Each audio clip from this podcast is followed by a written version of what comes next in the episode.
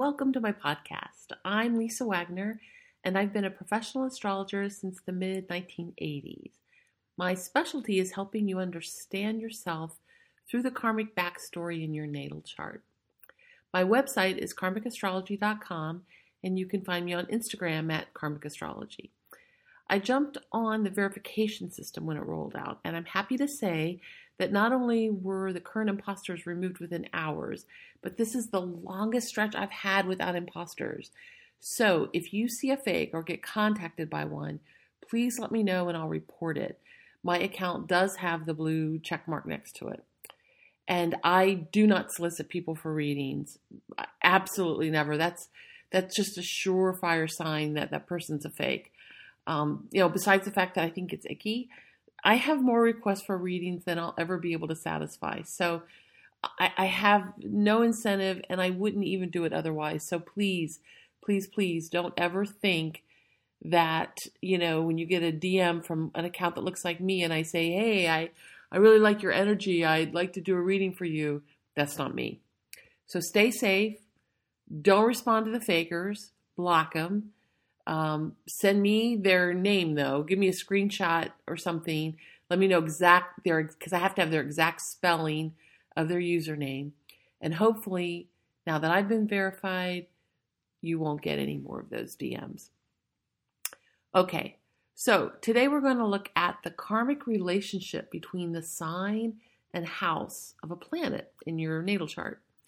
Now, we're specifically talking about planetary placements today which are a little bit different than ascendant, midheaven nodes. So, you know, we're only talking about planets. I'm not talking about Chiron. I'm not talking about anything else but planets today. And before we dig into today's topic, I want to update you on just a couple of things. First off, in case you didn't know, I have a book deal with Hay House to publish an astrology book. I am just so super excited about it. I'll be giving them the complete manuscript later this year. I have to finish writing it. And the um, so the current planning date for publication is November of 2024. Uh, more information about that to come. The other thing I want to share is the status of my email, The Cosmic Butterfly. I started it last summer and sent it out every Sunday, every week. Didn't miss a week once I started it. This year, not so much. I haven't decided on any particular schedule so it's currently like once, maybe twice a month. Um, at the end of last year, I sent my subscribers a couple of gifts, and one of them was a PDF with all the e- emails from that year, um, so they could have them all together, you know, in a single file. And that way, too, if they joined, you know, a week, a month, two months, or whatever after I started it, there was a way for them to to get them all because I don't, they're not saved anywhere. You can't go back and get them.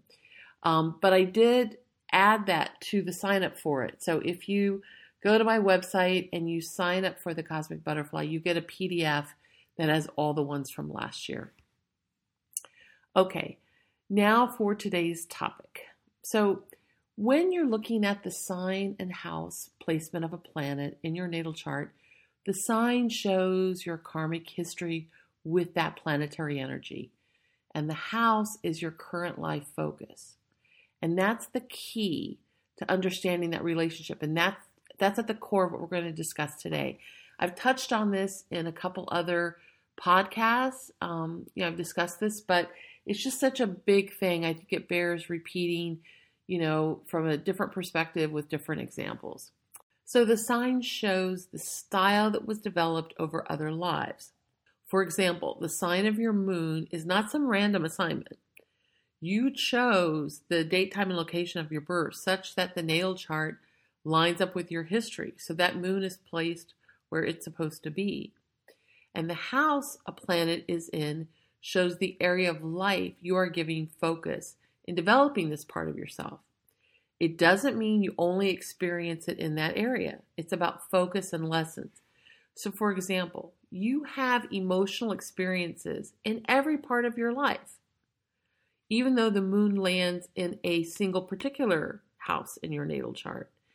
And the house that it lands in shows the particular area you are giving some focus to throughout your life in terms of developing emotionally, in terms of developing that lunar energy.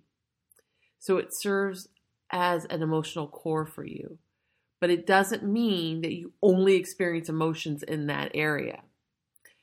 And and a quick note here too, since we're going to be talking a lot about houses.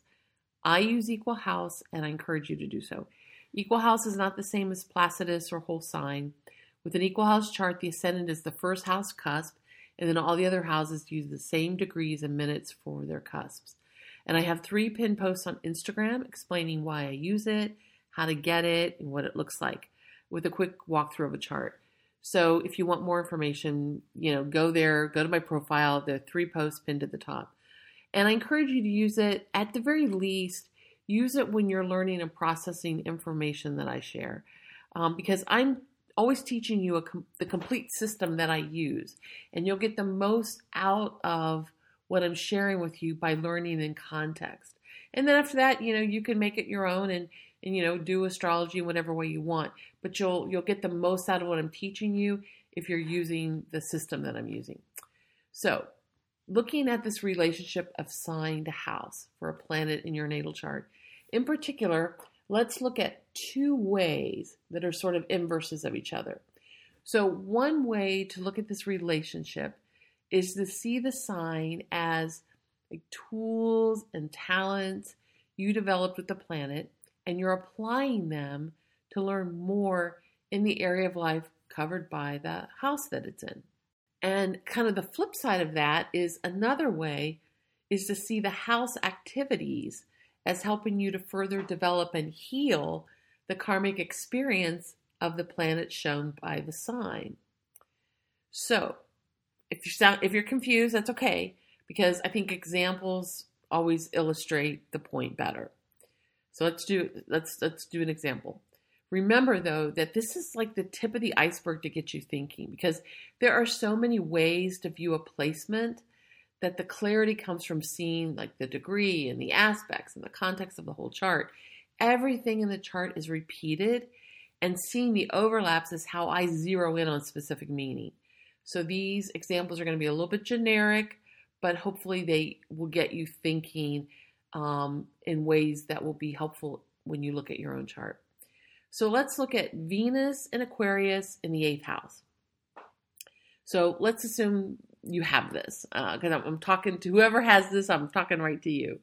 Um, if you have this, you are using your abilities to value diversity because remember, Venus is it's your value systems, it's how you give and receive love, it's human love.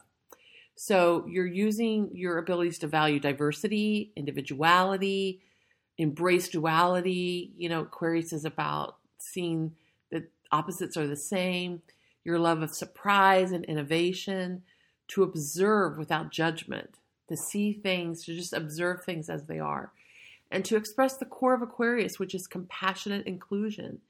So to love people that are different than you and to create a sense of inclusion so that people feel connected to you and part of something bigger than themselves through loving you.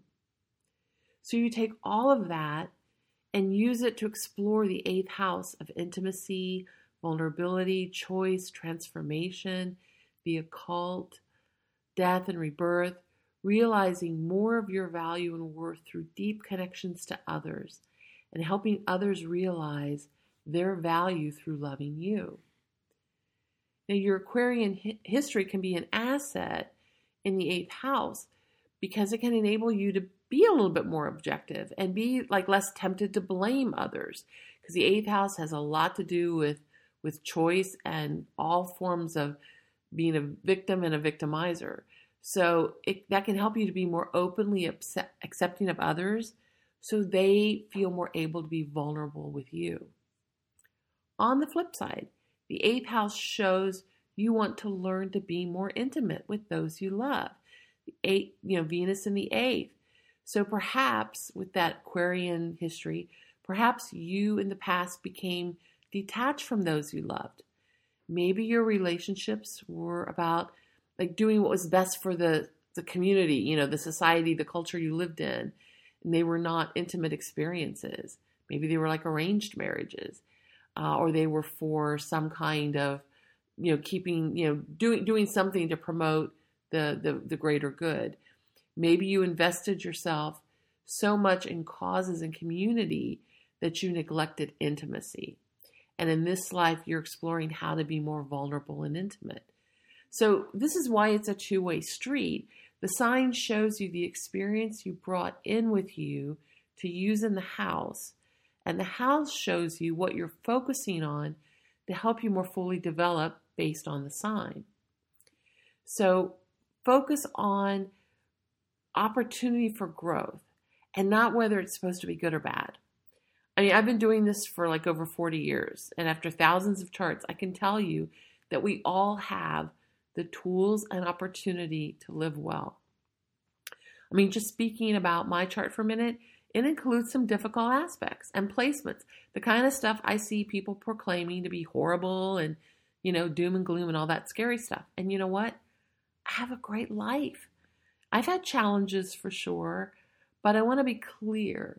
Your belief that you're doomed by something in your chart will hurt you more deeply than the thing that you think is so horrible. And since we're on this, it's the same with transits. Like, don't get sucked into thinking that you're screwed because of a transit. Be empowered, make choices. I promise you, if you blame astrology for something in your life, you will not see what you can do to make it better. You may need to be more actively, you know, involved in like tending to your health, or maybe you need to move to a different place. Maybe you need to change jobs. Maybe you need to leave a relationship. Maybe you need to improve your sleeping habits. Like it doesn't mean that it's, you know, going to be easy, but you have the power to create change. Now, you know, I know it's tempting to blame something outside of your control because then you don't have to be responsible, right? I mean, hey, if it's if it's, you know, if it's not I can't do anything about it. But here's a secret that I learned that really helped me. It's okay to admit you're not ready to do what you know you kind of need to do. You're allowed to not be ready. And here's why admitting that is so powerful. If you blame your problems on anything else, like astrology, you've lost your power and life won't get better. You have to step up and be the change. And people usually do that blaming thing because they're too scared or they just feel unable to do what they need to do. So they pretend on some level that they can't. They slide into victim, you know, role. They they look at the chart and they blame it on Pluto, you know. But when you're willing to admit that you're scared and just not ready to change, then you create a space to become ready. Then you can you can pray, you can ask your soul, you can tune into your intuition, whatever way you gain inner guidance, and ask for help in getting ready. And as you start to feel something and you shift, then you can ask to be able to see what you need to do and for the clarity about what you should do. So the more you blame your natal chart or transits, the more your your life will suck. I mean, it's just it's that simple because change can be hard.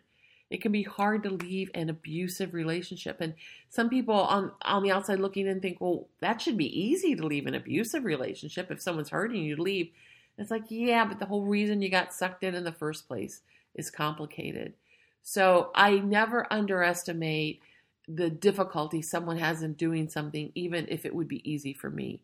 So whether it's leaving a relationship, moving to a new location, changing how you eat, any number of things that you may be resisting, just know that you can make the change. And the only way you'll get ready to make the change is if you're honest with yourself. And you know, use astrology to help you to understand your nature, to accept yourself and combine that then with the courage to make changes and engage in small courageous acts of change because the results are worth it.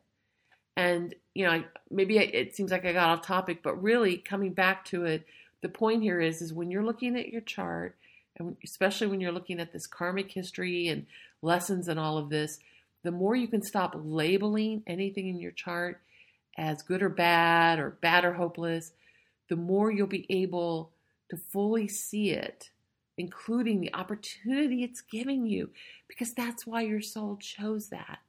Healing is always possible.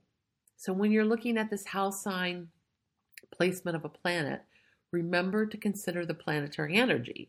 So, like if you're looking at your moon, the karmic history is going to involve things like family and managing emotions, you know, reacting, caretaking, um, nurturing, food, all of that. Um, if, it, if you're looking at Mars, you would be looking at like ambition and going after what you want. So you you want to take that planet and then look at the sign it's in. So, for example, let's say Moon in Gemini would include experiences around understanding emotions, communicating with family, whereas Mars in Gemini would be about understanding your ambitions, drive, passions, communicating what you want, getting fired up over words. So you want to take the planet and combine it with the sign. And then, so if you have that Mars in Gemini, and let's say it's in the 10th house, you may feel called to use your passion for words and communication for some form of advocacy.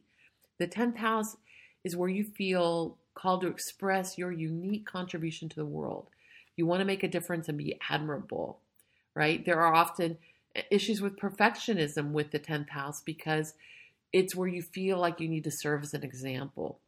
So your Mars and Gemini in the 10th may be seeking to put your energy, because remember, Mars is your physical energy, into what you admire. You want your ambitions to be meaningful and contribute in some way. It's some kind of learning or understanding, right? Gemini also brings the power of the present. So part of your path is then learning how much you can accomplish when you harness the power of the present moment, when you focus on now, today, your energy surges. You get so much more done. You accomplish so much more. You also may be needing to become more serious and focused about ambition because Gemini's the butterfly, loves to go from just like a butterfly goes from flower to flower, Gemini goes from one thing to the next. So you may have a karmic history where you got spun up with busy work you know, or where you talked a good game but didn't always follow through.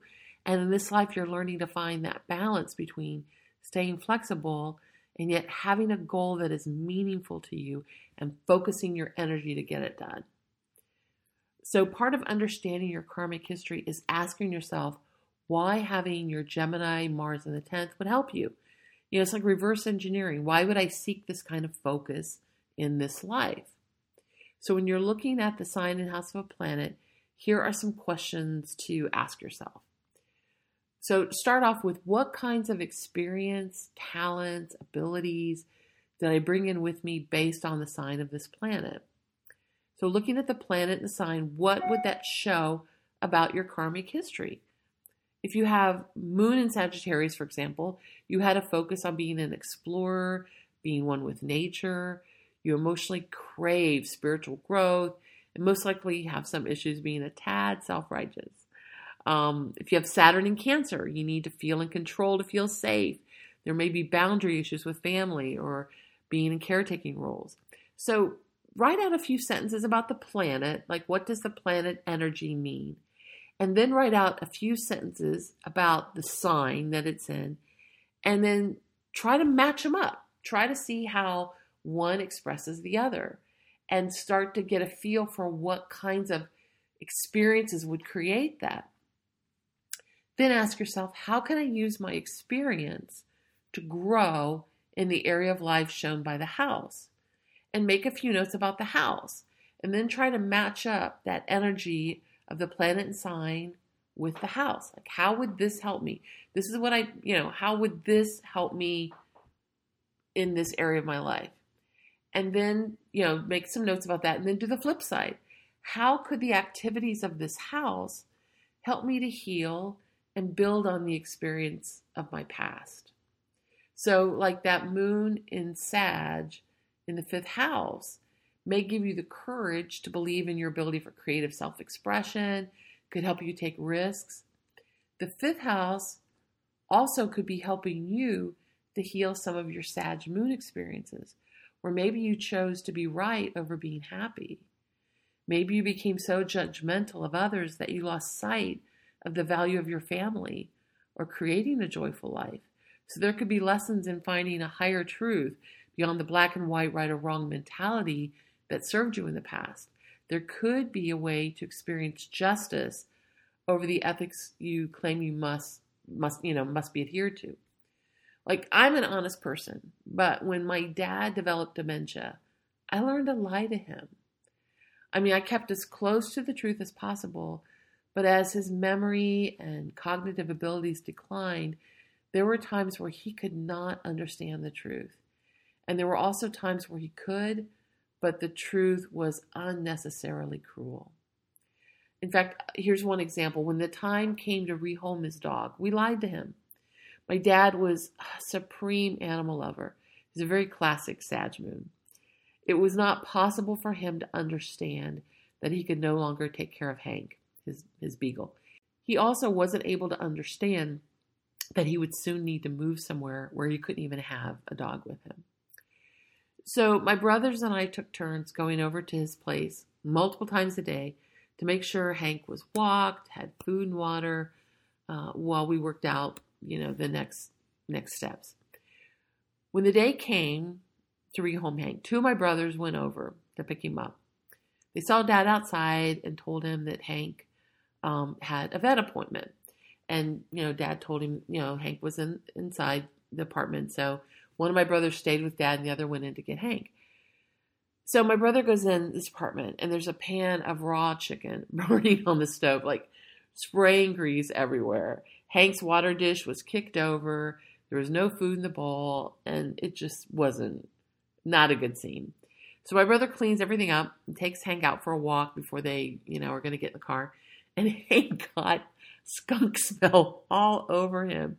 He reeked. I mean, it this it was not an easy day on many levels fortunately, they made the appointment. Uh, you know, they got to where they needed to go in time, and Hank, you know, ended up in this very loving home. He was bathed and welcomed with a lot of love, and uh, lived out the rest of his life being adored. So Hank had a happy ending.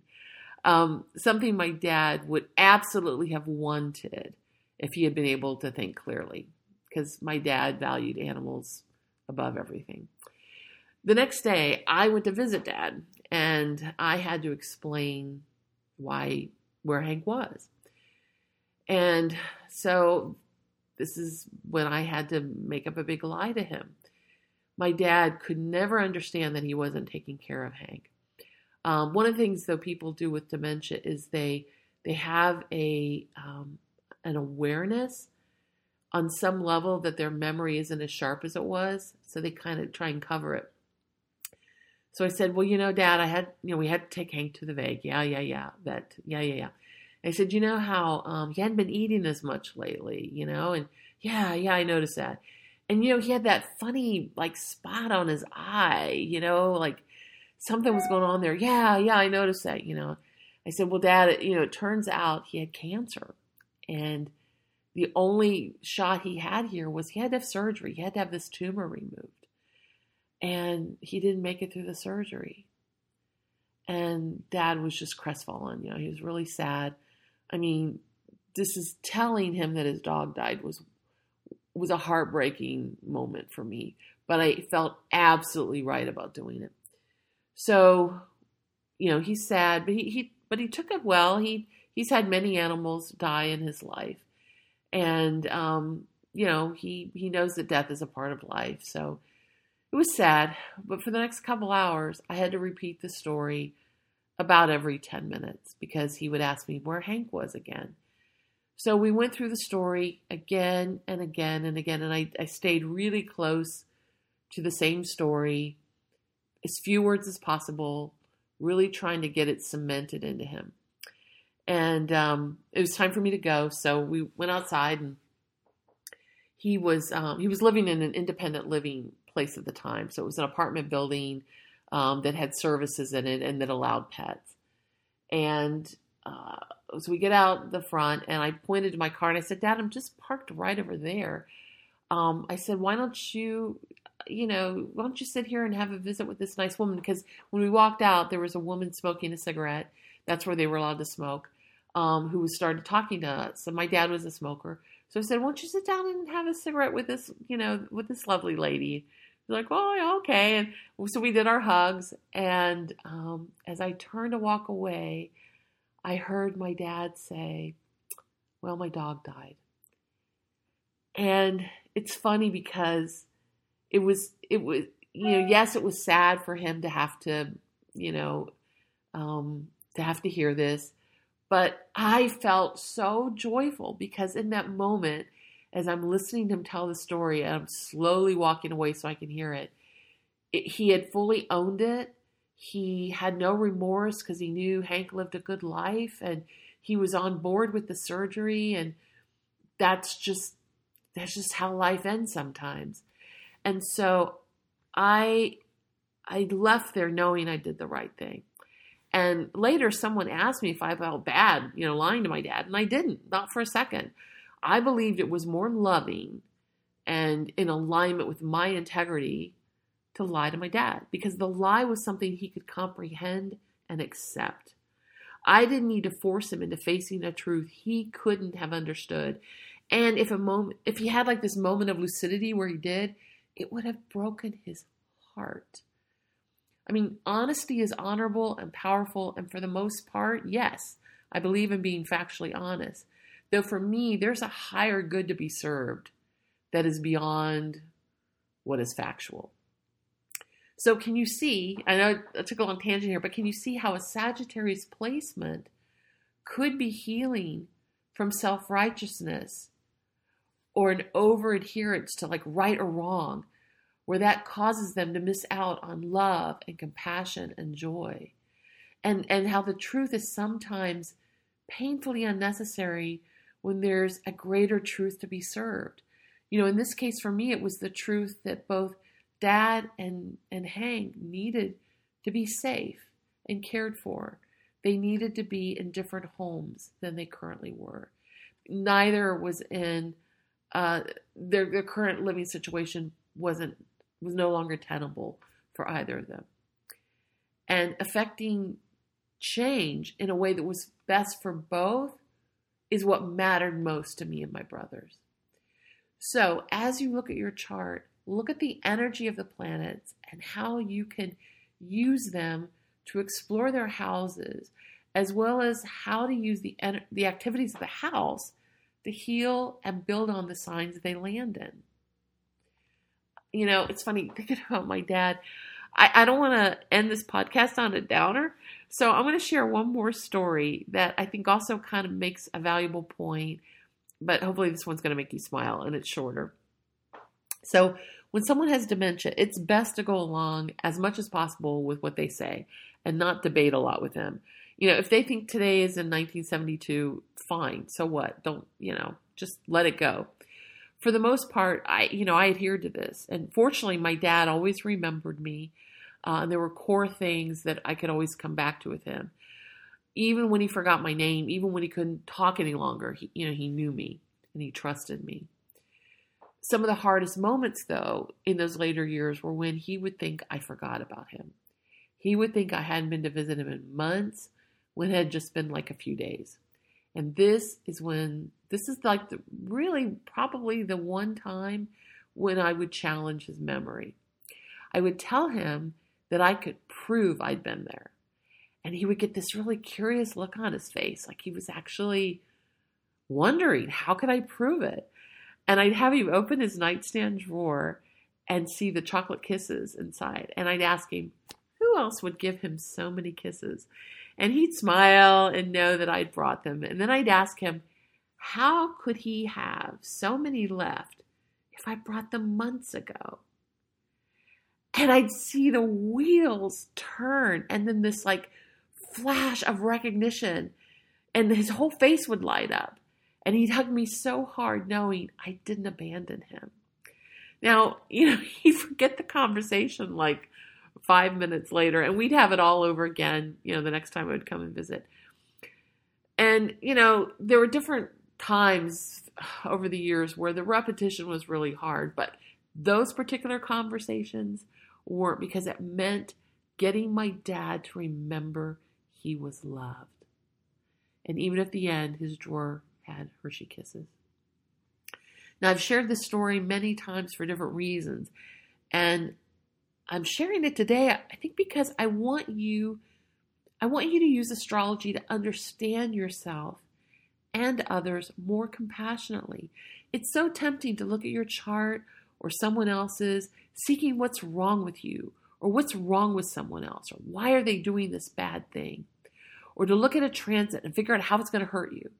But when you seek understanding without labels, you get to a much deeper understanding than you ever could otherwise. I mean, we're all shades of gray. Loving, amazing people sometimes do crappy things. And sometimes there are horrible people that do kind things. For me, that what separates the great people from the horrible ones is the willingness to be accountable for your actions and to grow. And I am deeply grateful for the times I've been given grace. So when you make understanding your goal first, you'll get to the goal. Once you more fully understand your chart, minus the labels, then you can decide what is change worthy. And there's a difference between like knowing information about someone and understanding them, knowing information about yourself and understanding yourself, being factually honest and serving a higher truth. So, as you go deeper into understanding the history in your chart, you'll be more able to understand the painful behavior, both as a victim and a perpetrator, and heal it when you first simply desire to understand it. All right, it's a beautiful day here, and I wish the same for you.